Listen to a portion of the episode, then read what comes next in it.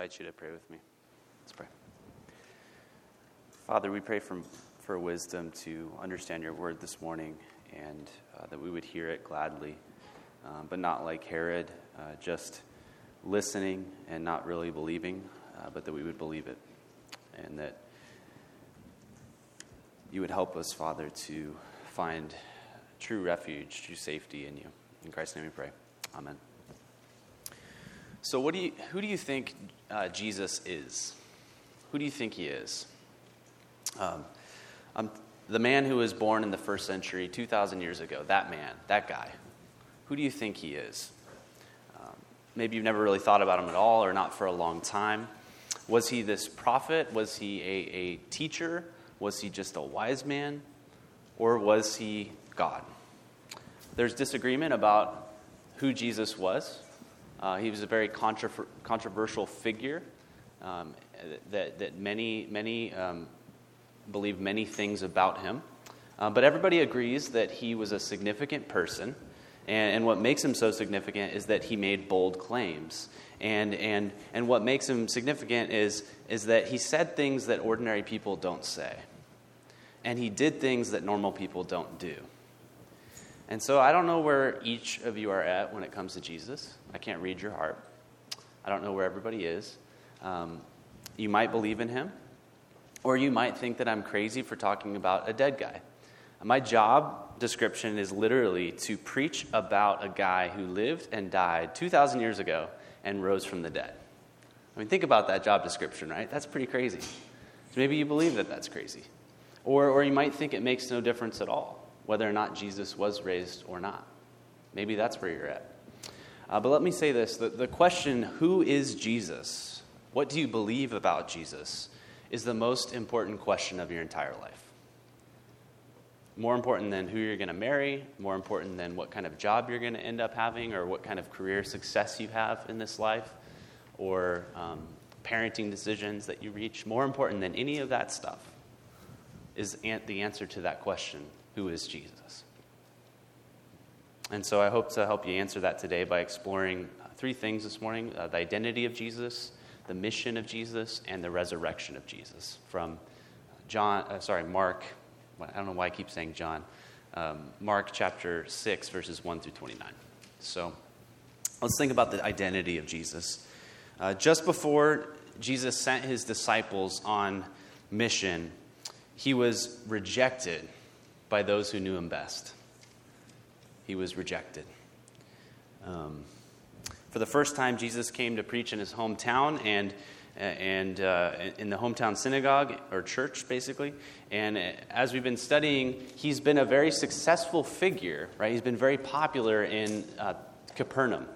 So everywhere that he's traveled so far, he's had mad success. The crowds form to see him, and so we can expect this to happen again in his hometown. At least that's what we would think. But instead, they saw him, they, they, they kind of um, perceived him uh, with, with skepticism. They were skeptical about his true identity. Why do the people of Nazareth reject Jesus? Why do they reject him? The answer to that question is not really all that obvious to me. Um, it's not obvious because you know, in my experience, whenever a small town guy or girl becomes famous, right, everybody's just itching to tell the story about how they went to school with them, how they knew them. You know, like they're, they're telling everything they can about how popular, um, maybe, maybe they were best friends with the person, or, you know, they're always trying to grab association. And so it doesn't make sense to me. Verses 1 and 2, they, they seem pretty positive. The people are astonished. They're going, what, what is the wisdom given to him? How are such mighty works done by his hands? Verse 2. But then everything changes in verse 3. Verse 3 says, Is not this the carpenter, the son of Mary, and brother of James and Joseph and Judas and Simon, and are not his sisters here with us? And then it says this, And they took offense at him. The rejection's familiar, right? If we remember back to, to Mark chapter 3, his, his family said he was out of his mind. Um, and so maybe word of that made, made traveled to the town. Or, or maybe they decided to say that um, he was grabbing power from a demonic source, like the, the scribes had argued in Mark 3. questioning his authority. Or maybe they thought it was impossible for Jesus to amount to much because he was the son of a carpenter. Carpenter was, you know, an average, lower, blue collar job. It wasn't um, a very popular, uh, wasn't a very wealthy uh, job. And, and, and, they, they identify him as, a carpenter. And then, and then look, they, they say um, he's the son of Mary. They don't even grant him being son of Joseph. They kind of slight him and they say he's the son of Mary. Um, so they're, they're, they're questioning his father. And so, whatever the reason, right, the text tells us they took offense at him. The word for offense here is scandalon. Scandal, right? It's a stumbling block. Maybe if well, we think of 1 Corinthians, the stumbling block of the gospel. What is it about the message of the gospel that stands in the way of you believing in Jesus today? Do you find it offensive that God extends grace and forgiveness to people who don't deserve it? Do you find it offensive that the gospel message lets the guilty go free? Do you find it offensive that God's mercy can be extended to anybody at any time? Is that offensive? The gospel is scandalous. But this news is not going to be accepted by everyone. That's what we're learning here. Not everyone's going to believe that Jesus is the one who lived and died to save them. By the time we hit Mark chapter 6, after watching Jesus calm the storm, cast out demons, cure illnesses, he raises a 12 year old girl from the dead, right, does all these miraculous things, we would begin to think that Jesus is this unstoppable figure. I mean, anywhere he goes, right, he's getting popular. Anywhere he goes, people are flocking to, to be healed by him. And we might think that his success is automatic. And then this happens, right? He's rejected. It serves here to remind us that the kingdom must be received by faith alone. Right? We have to have belief. We have to have trust. We have to, as we were singing, we have to be resting, resting in Jesus. Earlier, Jesus was a scandal to the social and religious institutions. In Mark 5, we saw all that.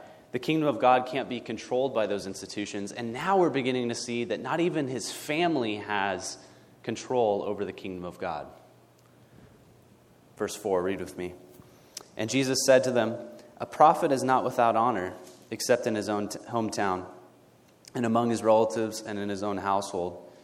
And he could do no mighty work there except that he laid his hands on a few sick people and healed them. And he marveled because of their unbelief. Jesus explains the, the locals' rejection of him by quoting this pagan proverb uh, philosophers in the Greek world, they would go around and they, they would say uh, this phrase familiarity breeds com- contempt. Or I like how my mom puts it, you know, when she, uh, she comes and, and visits for a weekend, she says, in laws stink after three days, right? They begin to stink. They, you know, the, you, don't, you don't want to stay any longer than that. You don't want to out, out, out, outlive your stay. Uh, you're welcome. Uh, so using the proverb means Jesus is only seen as the local boy of Nazareth. There's no reason why he should be any different from anyone else. He should just be a carpenter's son. Um, and that's it. He shouldn't be going around teaching and preaching about the good news of the kingdom. But who do you say Jesus is? Let's look at his mission the mission of Jesus. So, when, when Jesus first called fishermen, right, when he called fishermen, he promised them something. He said, I will make you fishers of men.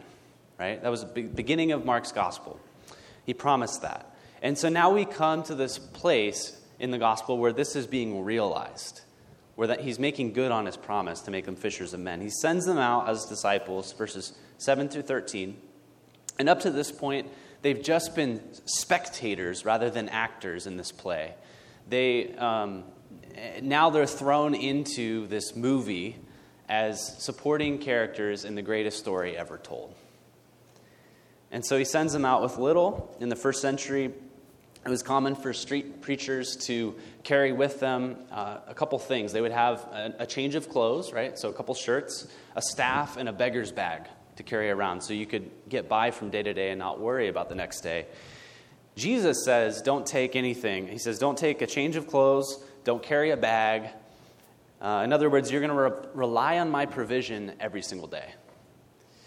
And there's this parallel here for Christ's church, for us today.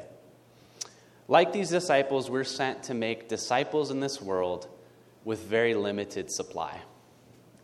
Uh, God's provided us with a couple things. He, he's given us the preaching of the gospel, the Lord's Supper, and baptism. He's given us those things essentially to, to carry with us, right? That's it, to make disciples in this world. And, and we don't have extravagance. Uh, when Jesus tasked his church, he didn't say, Go therefore and make disciples by entertaining the nations. He didn't say, Go therefore and make disciples by making the nations like you. But he said, Go therefore and make disciples of all nations by baptizing and teaching. That's, that's what he's given his church. That's our mission. That's our job description as the local church. And so we're, we're, we're equipped with so little, and yet God has found that to be so much because he's the one providing it for his church. And so, like the world the first disciples experienced, we live in this world that is characterized by unbelief. Right? A lot of people just don't believe in Jesus. A lot of our, our neighbors and friends, they, they don't think that Jesus is all that important, that he would make no difference in their life. And the, the culture we live in is not interested in Jesus, at least not in the Jesus of the Bible. Studies are showing that there's a, the rise of the nones, that is, those who identify religiously as not religious.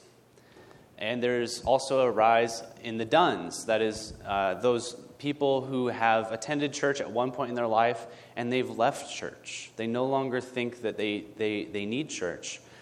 And and so people are disillusioned with church. And, and many of these people have left for really good reasons.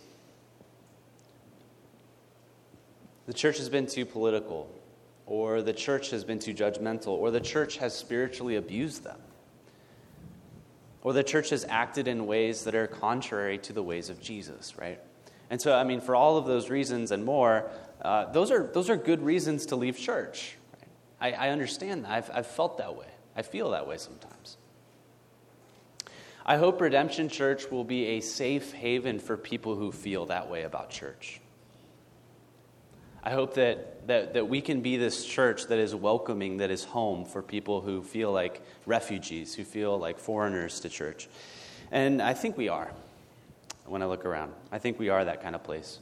Um, I see people who want to help people find meaning in life, meaning, meaning in Jesus and, and, and we want to help people be good neighbors and, and hard workers in, in our callings. And we have something as the church that makes all the difference in the world. What is that? Our motivation comes from the gospel message itself, right? We've experienced God's faithfulness in the life, death, and resurrection of Jesus. He was raised from the dead. And, and the preaching of Him, what He's done, is life giving, right? And it's life changing. And so our mission is to make disciples by, by giving people this news, by preaching that gospel message. I want to explain now more of what that content of that message is. Let's think about the resurrection of Jesus. The third point the resurrection of Jesus. So we encounter this really weird story. It's, it's bizarre. Um, have you ever been talking to a, a, young child? Maybe it's your kid or maybe it's another kid, and you're, you're talking to them, and, and all of a sudden, right, you were going one way in the conversation, and then out of nowhere, they're like, fire truck. Anybody ever experienced that? It's like the conversation is completely derailed, and you're like, okay, let's talk about fire trucks. Sure, why not? That's what's happening in this gospel right, right now. All, all of a sudden, right, we're like, we're, we're going, it's Jesus' identity, it's Jesus' mission. And then now, John the Baptist. It's like, we haven't heard about John the Baptist since chapter one. So why are we hearing about John the Baptist all of a sudden, right? So it's like fire truck. Um, it's not random. Let me just say that. So this is a typical, uh, what's called a Markan, sand, Markian sandwich. And does anyone remember us having eating one of those sandwiches earlier? Yeah, a couple nods. When was that? Anybody know? Girl. Yep, the girl. Okay. So the 12 year old girl and the, the woman with the 12 year old hemorrhage, right? So that was another sandwich. And so um, Mark's doing that again, only this time with John the Baptist. And it's this flashback. Um, we're, we're, we're, we're, brought back into this encounter with John. And um, if you're a Lord of the Rings fan, like I am, so any, any Lord of the Rings fans, couple? It's not, this is not a spoiler because this movie's been out for decades. I mean, it's, it's old school. Okay, so um, if you're a Lord, Lord, of the Rings fan, uh, this is a lot like what the director uh, Peter Jackson does in Two Towers. Okay, so there's this big battle scene, epic battle at Helm's Deep uh, between the Uruk-hai, the orcs, and the forces of Rohan. Okay, and, and, and they're just going at it. And then all of a sudden, the scene just cuts out and you know it goes from fast paced, fast paced, all kinds of gore and blood and great stuff and Leonidas, uh, you know, not Leonidas, um, Legolas, there we go. Legolas, and, and, and, you know, they're just, it's crazy. And then it's, it's, it's tra- we're transported to uh, this, this really slow scene with what's called the Ents. And they're this, these tree like figures, right? These towering things that talk so slow, right? Don't be hasty and they talk very slow. And like 45 minutes or whatever, hours pass, and, and they've only said hello to each other. Right? And Merry and Pippin are like, come on, like our friends are dying, like please, we need to save them, right? So, so it's a lot like that. The sandwich is so much like that. It's, it, it, it, it it's a flashback and, and it, cuts scene um, because, like the two towers, this story is related, right? The, in the two towers, the Ents will come and they will, you know, help save the day and they will they'll help Rohan defeat their enemies, just as Jesus is going to come and he's going to put an end to death through his resurrection. So let's think about that story in, in verses 14 through 29. Uh, King Herod here, just real quick note. King Herod here is, is Herod the, um, the Great's grandson. And, and that's, that, that's the Herod, by the way, if, if you're familiar uh, with any church history or anything like that. That's the one who, who slaughtered a bunch of babies when Jesus was born. So that guy. Um, so grandson of him. And, and this Herod is described as somebody who liked hearing John's preaching. And so he actually protected John. Um, in, this case, he put him in jail. I don't know how, I mean, that's safe protection, I guess. It's not really freedom. But he put him in jail to protect him um, from, from Herodias. Um, now, the, the connection between uh, Jesus and John for Herod is that sometime after John was murdered, Jesus' popul- popularity soared. And so, for, uh, verse 14 tells us some said, John the Baptist has been raised from the dead. And then verse 16 cues, it says, But when Herod heard of it, he said, John, whom I beheaded, has been raised.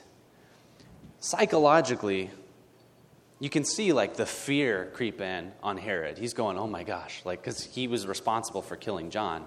He's, he's afraid. He's going, oh no. Like, and so he's feeling guilt for what he's done. Let me, let me share the story really quick. Herod married his, his, um, his brother's wife named Herodias. And, and John was telling him to repent because, according to the Mosaic law, that's no bueno. Okay? That's not good. You can't do that. And so it was a sin. And Herod feared John, and, and, and Herodias did not. And so one night, Herod is partying, and this, um, this banquet is described, it's how it's described, and, and commentators all say it was a drunken orgy. That's the kind of banquet it was. And it's this party, and it's for Herod's birthday, and they're having lots of fun. And one of the main dancers is actually Herodias' daughter, which is really weird. Um, and so drunk Herod um, makes this promise, this outlandish claim. He says, uh, uh, Whatever you ask of me, I will give you up to half of my kingdom. Right? Promises, I mean, you can have up to half my kingdom. And so she goes, she talks to mom. Mom says, You know, I want the head of John the Baptist. I want that guy dead. And so that's what she asked for. Herod's stuck between a rock and a hard place, and what does he do? He doesn't want to risk losing his reputation because he said that in front of all the generals and all the leaders and all that stuff, right? So he goes ahead and he murders John. Why does Mark tell this story? He shares this gruesome story with us because it throws light, it casts light on the mission of Jesus. It's a sign of what the kingdom of God can expect from the kingdoms of this world. In other words, church, we're not going to be buddy buddy with the kingdoms of, the, of this world, right? Um, we're not going to be buddy buddy with politics all the time. We're not going to be buddy buddy uh, with culture all the time. We're not going to be accepted everywhere we go. And so we have to get used to that.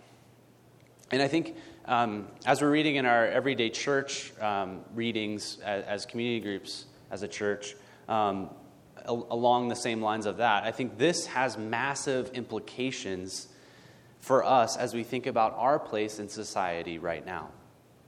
That we're living in a post Christian culture. The church doesn't have the kind of influence or sway that it used to have. And you know what? That's okay. It's actually a good thing because we can focus on the mission of the church without being derailed. And so Mark is, is reminding us that what happened to John is what's going to happen to Jesus. And what happened to them is what is going to happen to all those who follow Jesus. Listen how Mark ends the telling of the story. He says, verse 29 When his disciples heard of it, they came and took his body and laid it in a tomb.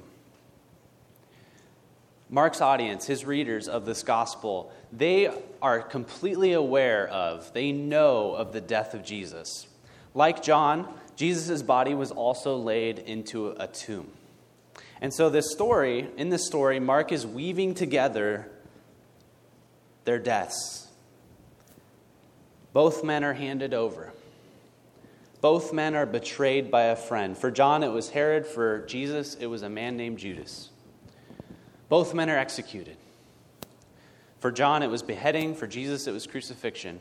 Both men are murdered shamefully. Both men are killed because of preaching about news of the kingdom. And maybe most shockingly, both men have people talking about resurrection. People were claiming that Jesus was John the Baptist raised from the dead, that, that that had Herod afraid and fearful. And of course, we know, and Mark's audience knows, that John was not raised from the dead, of course. What the story is doing is it's, it's preparing readers to see the resurrection of Jesus is going to happen. That's what it's doing. It's a prediction of Christ's resurrection from the dead, that Jesus is going to be raised, that the tomb that he was laid in is going to be empty.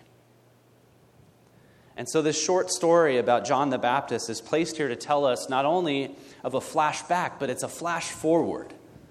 It's casting us to look into the future at what Jesus will do. And Mark wants us to see that he's going to be laid into a tomb. Those in power will put Jesus to death. It won't be Herod this time, it will be a, a man named Pontius Pilate. And Jesus will be crucified for the forgiveness of sins. The question Mark lays before us is this Who do you say that Jesus is? Who do you say that Jesus is? Is he the Son of God who came to save people for himself? Is he more than a prophet, a wise man, or a teacher? Is he the one who was murdered in your place so that you could receive eternal life in him? What do you believe about him? Do, who do you say that he is? Is he your Savior? For all of you who believe in Jesus today, death will not have the last word. Your identity will be Christ's identity. Your mission is now the mission that he sent the disciples out on. That's now your mission as Christ's church. And as surely as Jesus was raised from the dead 2,000 years ago in history, so surely will you too be raised.